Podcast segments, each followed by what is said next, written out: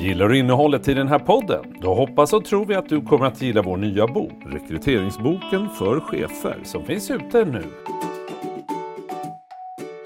Varmt välkommen till Rekryteringspodden. Den här podden är för dig som rekryterar, sällan, ofta eller jämt. Här får du både tips och idéer, en hel del omvärldsbevakning varvat med intervjuer med intressanta personer inom området.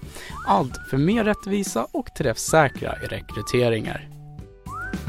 Hej och välkommen till eh, Rekryteringspodden. Tackar. Och eh, idag så är det jag som sitter här, Anki Staverfeld från Home Recruitment. Och jag är jätteglad att jag har med mig en eh, gäst idag eh, som jag ska intervjua. Eller du ska i alla fall prata ganska mycket om det här, eller väldigt mycket om det här spännande ämnet som är kandidatupplevelse. Ja, precis. Patrik, du kan väl presentera dig själv och berätta om det. Eh, Patrik Rehman kommer från Linköpings kommun och jobbar där som eh, HR-specialist inom rekrytering. Precis. Så du har rest hit, hit idag från Linköping, det är vi jätteglada för. Ja. Och eh, det här ämnet då som vi inte har pratat om på ganska länge faktiskt i podden, det är ju kandidatupplevelse. Och jag vet att du brinner ju mycket för det här ämnet också, precis som vi gör. Och eh, just vad gäller kandidatupplevelse så är ju det ett ämne som många pratar just om employer brand och eh, attraktion och, och så vidare och eh, arbetsgivarvarumärke. Men sen så är det många som också då tappar nästa steg. Det vill säga när vi har då lyckats attrahera kandidaterna, vad händer då när de väl knackar på? Eh, det är lite grann så jag brukar introducera det här ämnet i varje fall. Och eh, därmed brukar jag också säga att det här är också arbetsgivarvarumärket i praktiken. Och jag ska inte babbla på här utan du ska få berätta här Patrik vad det är som... Eh, vi kan väl börja från början tänker jag. Vad var det som gjorde att ni började att jobba just med kandidatupplevelse hos er? Eh, ja, vi, vi eh, hade ju dåligt med sökande till vissa tjänster. Vi visste inte riktigt varför. Vi visste inte heller vad kandidaten tyckte om våra annonser. Skriver vi allting de vill ha? Eh, Så det var så vi började fundera lite grann. Varför har vi så få sökare till vissa tjänster och väldigt bra till andra? Och det är många, tänker jag, arbetsgivare idag som upplever precis det här du beskriver. Man har problem med att attrahera och för få som söker. Ja.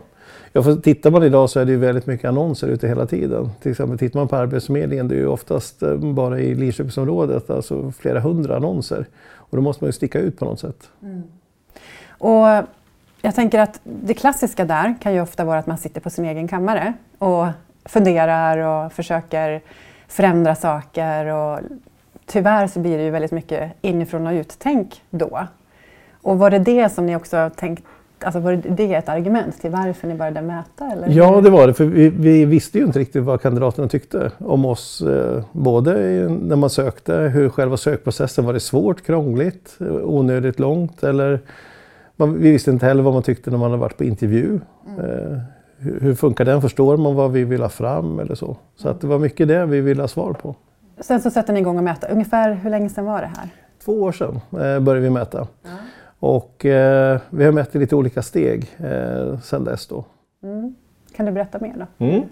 Vi började med att mäta vad kandidaterna tyckte om själva annonsen och eh, själva sökförfarandet, alltså när man ska, eh, ska skicka in sin ansökan.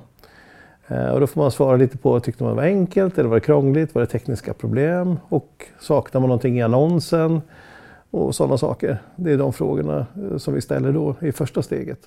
Och det här var ju någonting som ni uttryckligen hade då funderat över också. Ja, precis. Och vad, då blir jag nyfiken direkt. Vad såg ni då eh, omedelbart? Eh, Ja, vi såg ganska snabbt att eh, det var ganska många som tyckte att det var lite onödigt krångligt. Det var för mycket att fylla i. Eh, det var mycket dropplistor som man skulle fylla i olika utbildningar och sånt som kanske redan stod i CVt. Eh, så det började vi plocka bort ganska snart. Och sen så nästa steg var att titta på vad tycker man om eh, annonsen. Och där fick vi väldigt mycket svar på vad man saknade i annonsen. och vad var det då till exempel? Det kan vara allt ifrån eh, ja, vem ska man jobba med? Hur ser arbetsgruppen ut? Vad, vad innebär arbetsuppgifterna? Eh, tidigare så på, hade vi väldigt mycket våra krav bara på kandidater men inte så mycket om, om oss som arbetsgivare på det sättet. Mm. Och följden av det här som ni såg då? Vad blev den? Eh, det blir det att vi eh, på olika sätt har, har jobbat just med annonsutformningen. Eh, jag har haft en kollega som har jobbat väldigt mycket med, tillsammans med vår kommunikationsavdelning och tittat på det här med hur ska vi få all personal att kunna skriva en annons på rätt sätt så att det attraherar våra kandidater. Och då har vi utgått mycket ifrån de kommentarer vi har fått ifrån kandidaterna. Vad man saknar på, för det kan vara olika saker på olika förvaltningar också för oss. Olika typer av tjänster och sånt. På vissa tjänster kanske det är att man vill veta arbetstider för det kan vara olika skifttyper man ska få det att funka med, med vardagen. Och på andra ställen är det mer men vilka arbetsuppgifter ska jag jobba med. Eh, är man civilingenjör kan det ju vara inom väldigt olika områden man ska jobba till exempel. Mm, just det. Och den här informationen som ni fick in då, var det någonting som ni reagerade över och tyckte att oj, det här var en överraskning. Det här hade vi inte alls tänkt på om vi hade suttit själva och funderat vad som... Nej, men det, det var mycket det här att det är svårt att veta lite grann. Just att det var som skillnad på vad man vill ha för information på olika tjänster. Det mm, trodde inte jag i alla fall innan. Utan man trodde att man kanske kunde göra mer generella eh, annonser så. Och att folk skulle förstå att ja, men det är ändå Linköpings kommun och vi, den texten har vi haft med hela tiden om, om hela kommunen. Det står ganska mycket om det, eh, invånare och hur vi jobbar i kommunen. Men sen just att man bryter ner det till mindre delar, kanske ner till enhetsnivå och gruppnivå. Mm. Det, eh, är, det är det man vill ha om man ska söka ett jobb. Mm. Och vad, har ni märkt någon skillnad då, tänker jag? Ja, absolut. På många tjänster så har vi idag ganska bra sökbild. Många kvalificerade sökande. Det är just för att man har jobbat väldigt hårt med att göra om annonserna och också upplevelse just när man söker jobb att det inte tar för lång tid att söka ett jobb utan det ska gå snabbt och enkelt. Man ska förstå hur man gör. Mm. Och mer än att ni tog bort de här eh, vissa frågor där utifrån att det var för mycket att fylla i från början. Var det någonting annat ni ändrade där också? Eh, eftersom vi är kommunal verksamhet så måste vi göra upphandlingar. Så när vi gjorde en ny upphandling för ett nytt rekryteringssystem så hade vi med oss många av de här frågorna. Eh, och tankarna ifrån kandidaterna. Vad vill man inte behöva göra och vad vill man göra? Så det hade vi med i vår eh, kravställning där till när vi bytte system. Då. Så att nu har vi ett system där vi kan ändra ganska mycket själva och styra vad man ska fylla i och inte. Mm. Och ändra kanske också lite beroende på vad det är för tjänst? Ja, precis. Det kan man mm. också göra. Mm. Och eh, kan du berätta mer? Vad, för det här var ju liksom det första steget som jag ja. förstår för två år sedan. Mm. Vad har hänt därefter? Vad har ni... Eh, efter det så har vi i ungefär ett år eh, börjat mäta eh, vad man tycker om vår intervju mm. och intervjusituationen. Och då är det alltifrån man blir inbjuden, själva intervjun och sådär. Och då ställer vi lite frågor om ja, upplevelsen på intervjun, alltså om man fick ett trevligt bemötande. och sen också om eh, ja, man får ge en bra bild av sig själv. Om man mm. tycker att den är rättvis. Mm. Och där får man också ge kommentarer och så eh, till hur man tycker att det, det hela har varit, hela upplevelsen så långt. Då. Och vad har ni sett, vad har ni lärt er av det? Att det kan se väldigt olika ut på olika ställen i kommunen idag och vi vill ju att det ska vara ganska lika oavsett var man kommer någonstans. Eh, så det är någonting vi eh, har jobbat med och kommer fortsätta jobba med ganska mycket. Att eh, de som jobbar med rekrytering har samma grund att stå på i utbildning och man har en enkel och bra process som man förstår när man ska jobba med den. Och så att kandidaterna också får rättvisa frågor och, att det är ungefär lika i, i hela kommunen. Ja, för det vet man ju också sen, jag tänker de studier som finns kring kandidatupplevelse, att just rättvisa är ju en väldigt central eh, punkt i kandidatupplevelsen. Att ja. Det är okej okay att få ett nej tack om man förstår att ja, men jag har blivit rättvist bedömd. Ja. Och då är ju självklart så att intervjusituationen är en del av det, att man faktiskt eh, upplever att ja, jag fick relevanta frågor, det var en proffsintervju, de har förstått vem jag är. Och om man tänker på, på de bitarna, du säger att eh, ni, alltså det är många involverade. Och som jag har förstått det så jobbar ni lite grann på olika sätt i olika typer av rekryteringar. Ja. Att I vissa fall så gör cheferna mycket själva och i andra fall så har man mycket stöd eller eh, så. Ja, precis. Ja, det är ju det, är det som är väldigt olika och därför så måste det ju finnas en, en tydlig eh, alltså riktlinje för hur man gör i kommunen. Och så ska det också vara enkelt att, följa den här processen då, som vi har tänkt att man ska göra. Beroende på om det är sommarrekrytering eller en chefsrekrytering eller någon specialisttjänst eller så.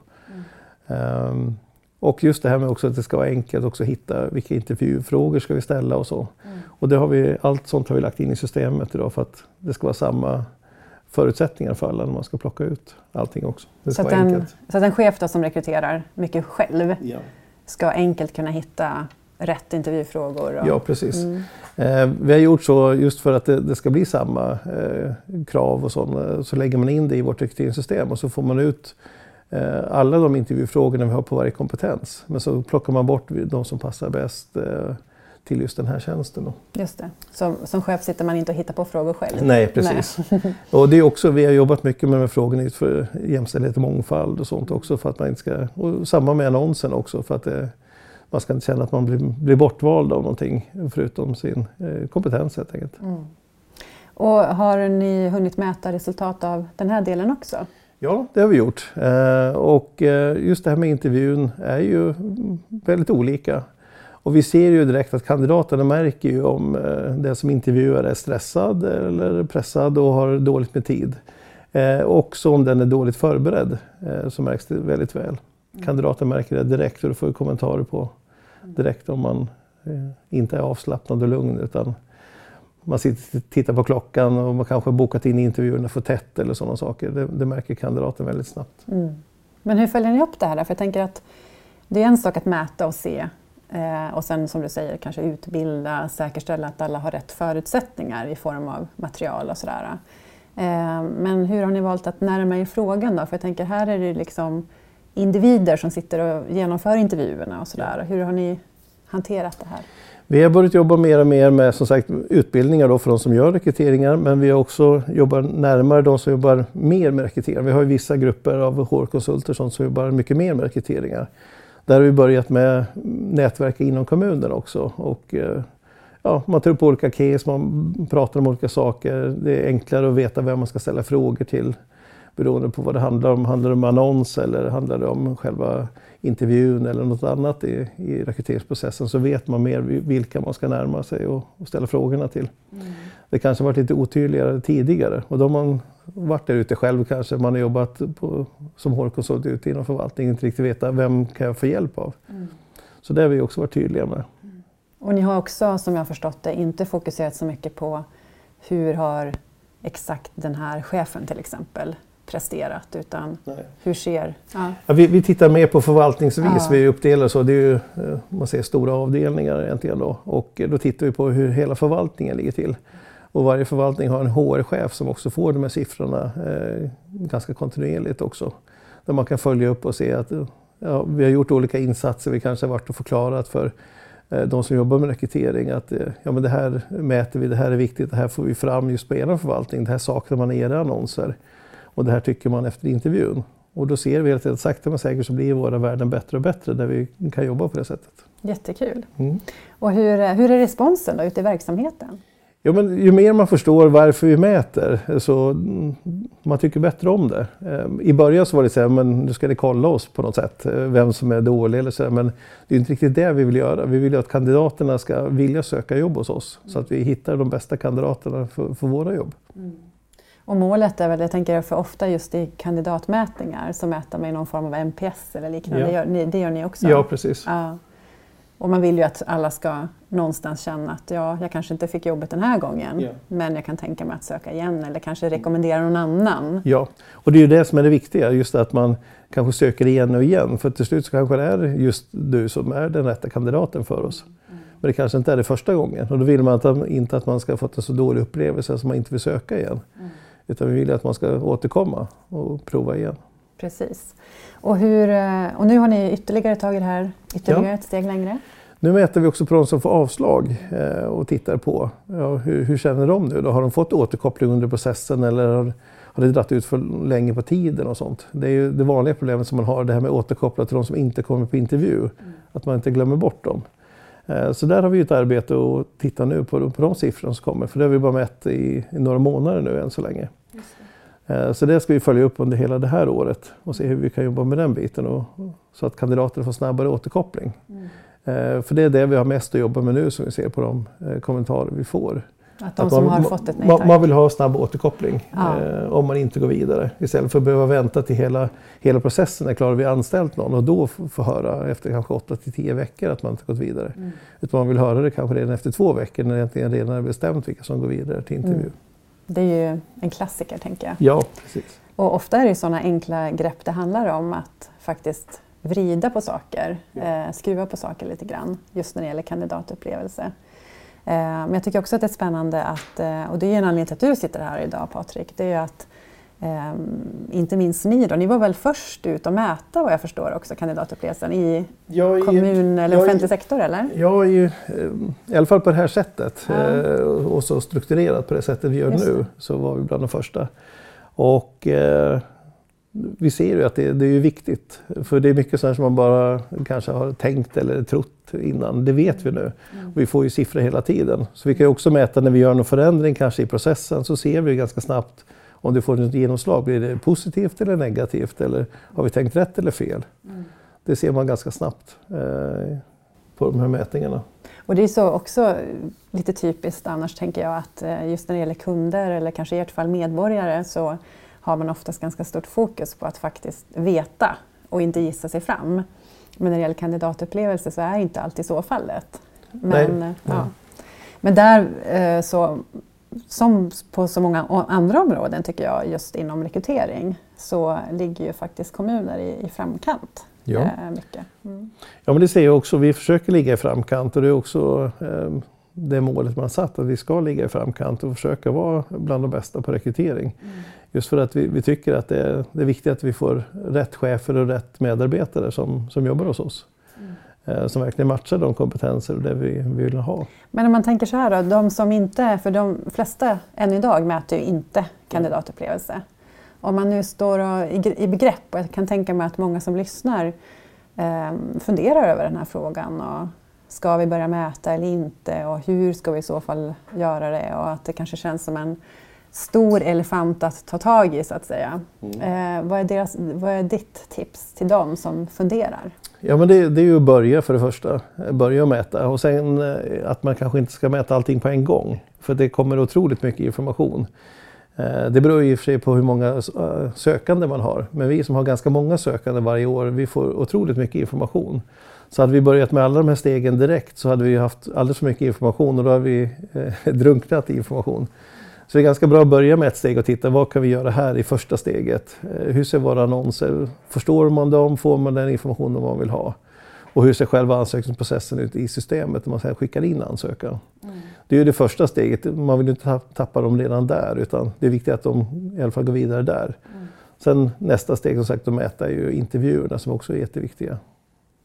Och om du tittar tillbaka nu på de här två åren som har gått.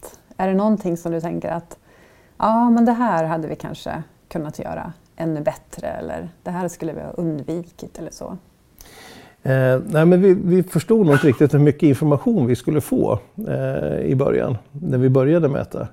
Eh, så jag tror inte riktigt att vi avsatte den tiden som hade behövts i början. För att, eh, vi tänkte att ja, vi får väl in och, ja, några svar och sen så ser vi lite vad, vad, vad de tycker och tänker och så om oss. Men det kommer in ganska många hundra svar varje månad som man ska gå igenom och titta på kommentarer och sånt. Och sen ska man också försöka få någon slags substans i det hela. Men tycker alla så här eller vad tycker majoriteten? Vad är det, det som är viktigast att ändra först? Är det någonting annat som du som vill lägga till? Jag tänker just på de här som inte minst då kanske inte gör det här ännu eller de som gör det men har liksom en väg kvar eller sådär. Eller, Ja, men det, det viktiga är som sagt att man kan utnyttja de här siffrorna till ganska många saker. Man kan ju mäta sig själv hela tiden. Alltså hur, hur funkar organisationen i rekryteringssammanhang? Gör vi likadant? Eh, ska vi satsa? ha- Det kan ju vara att man har extern hjälp inne. kan man ju också mäta se, funkar det? Har vi både extern och intern hjälp? Men vilket funkar bäst? Vem, vem jobbar på bäst sätt? Jobbar man på olika sätt, kanske på olika avdelningar eller så? Då kan man också se men vad, vad funkar idag, vad funkar inte? Man kan försöka att få en mer lik, likriktad eh, process för alla kandidater så man känner igen sig hela vägen. mm, så oavsett vem som söker så Ja, får man ungefär samma bemötande. precis. Mm. Och också samma information.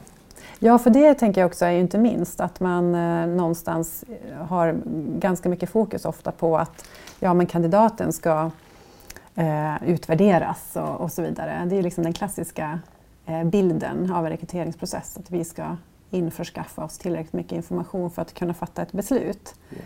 Kan ni se någonting sånt också i, rekryterings, eller i de här mätningarna? Om kandidaterna upplever att de får tillräckligt med information och sådär? Ja, det kan vi ju se. Alltså, även på intervjun så är det ju tänkt att man ska sälja in jobbet en del. Och där ser vi också att det finns ju skillnader och så, hur vi gör. Men också hur processen ser ut.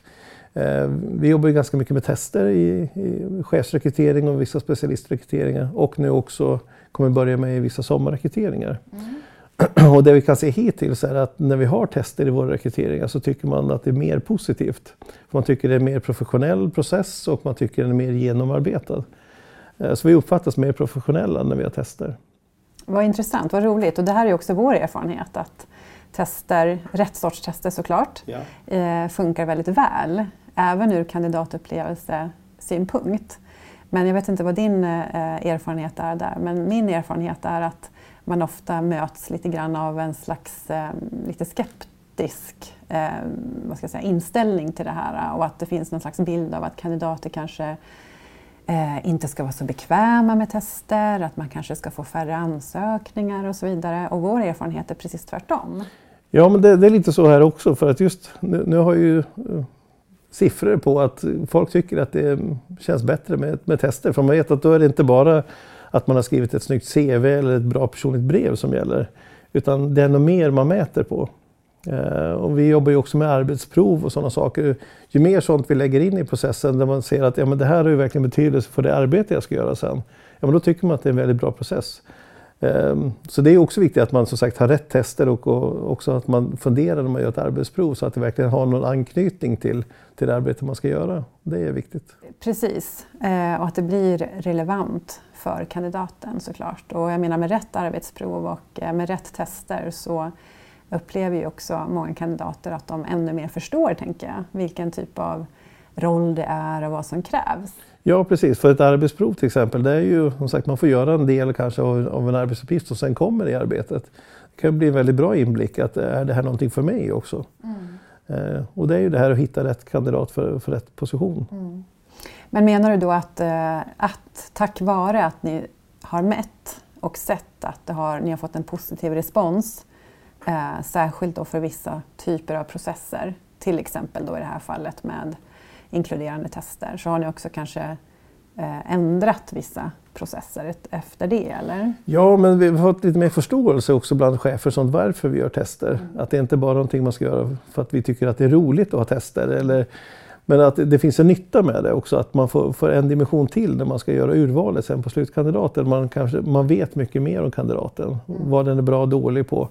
Och, eh, man behöver inte vara bäst på alla tester för att vara rätt för, för tjänsten heller. Utan det kan vara, man måste vara bra på rätt saker. Eller, så att det, det är mycket som spelar in. Mm.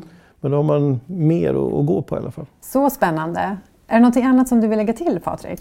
Ja, men det är börja och mät eh, vad kandidaterna tycker om er. Eh, börja med på något enkelt om man tycker att det, det, känns väldigt stort. Men börja med vad tycker man om annonsen? För det är ju det första man läser oftast.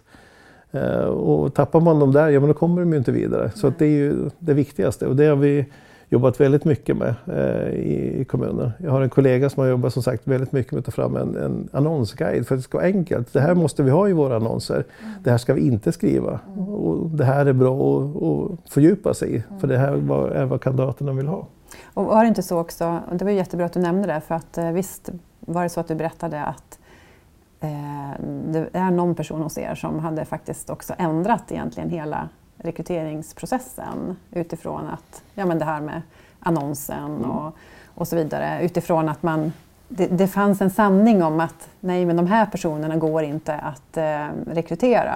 De här söker inte jobb själva, den här yrkesgruppen. Mm. Kan du inte berätta om det? Jo, men det, jag hade en kollega som, som började med och eh, jobbade mot en viss förvaltning då och jobbade med vissa bristyrken vi hade. Och där man började, hon började titta på att göra om annonserna. Eh, hur kan vi ändra? Vad är en attraktiv annons? Vad är en välskriven annons? Eh, och så gjorde man om hela det och tittade mer på också det här med hur själva processen, bemötande och allting. Och eh, det har gjort att vi har fått mm, alltså många fler kvalificerade sökande. Nu har vi inte den bristen längre på, på de tjänsterna. Och det är så man måste jobba lite grann med att titta först, vad är det folk saknar? Ja men då ändrar vi det och sen så får man också jobba i organisationen så att folk förstår. Varför kan vi inte ha samma annons som vi hade för fem år sedan? Mm. Eh, och sådär. Utan varför måste vi hela tiden jobba vidare med det här och se? För det kan ju vara det, det som är rätt i en annons idag kanske är helt fel om tre år. Det kan vara sånt också man måste tänka på. Mm. Och, eh, och nu som sagt så får ni faktiskt inkommande ansökningar ja, på det här absolut. yrket. Ja. Och det är det här vi tittar på, fler och fler av de här eh, bristyrkena vi har. Vi jobbar med, med andra typer också, LinkedIn Search och vi jobbar med annonser på sociala medier och sånt. Och de kan ju inte se ut på samma sätt som en, en, en lång annons utan då måste man ta ut några meningar som är lite säljande för det här och rikta det mot rätt personer. Jättebra. Det är så intressant att få sådana här konkreta exempel eh, och mm, fantastiskt på vilket bra sätt ni har liksom arbetat med det här, de här mätningarna i praktiken. Ja. Och verkligen sett skillnad då? Ja, för vi, sagt, jag använder ju de här siffrorna hela tiden. Mm. Eh, återkopplar till våra HR-chefer som sagt och eh, även till den personalen som jobbar med, mycket med rekrytering i kommunen. Där vi tittar på det här med varför går det upp, vad har hänt, eh, varför går det ner på, på de här siffrorna eh, och sådär. man tittar också på olika yrkeskategorier. Vad, vad vill de ha? Vad, vad, vill till exempel en lärare veta i annonsen? Och vad vill en undersköterska veta? Och vad vill en, eh, en ekonom veta? Och så där. Det kan vara väldigt olika och det är viktigt att vi vet det. Mm. Så det andra rådet då kanske är, förutom det här att börja med och mät inte för mycket, mm. att verkligen eh, använda de här siffrorna? Ja precis, för att använda siffrorna kan man göra på ett väldigt bra sätt, alltså utveckla organisationen. Mm. Också ha argument för varför man ska göra vissa ändringar. För det kan också vara svårt, vi har alltid gjort så här men om man tittar på siffrorna och säger att vi ska inte fortsätta göra så utan vi måste göra så här istället för då blir det bättre. Mm. Så så använder vi siffrorna mycket och förklarar varför vi måste ändra vissa saker. Mm. Jättebra. Toppen! Då vill jag tacka dig så jättemycket Patrik ja, för själv. att du kom. Och eh, ja, det här ämnet kommer vi säkerligen att prata om många fler gånger. Eh, och om ett år eller så kanske du får komma ja. tillbaka och berätta mer om ja, hur det har gått absolut. med den här sista delen av mätningarna som ni har implementerat nu. Mm, det gör jag jättegärna. Ja, stort tack! Tack!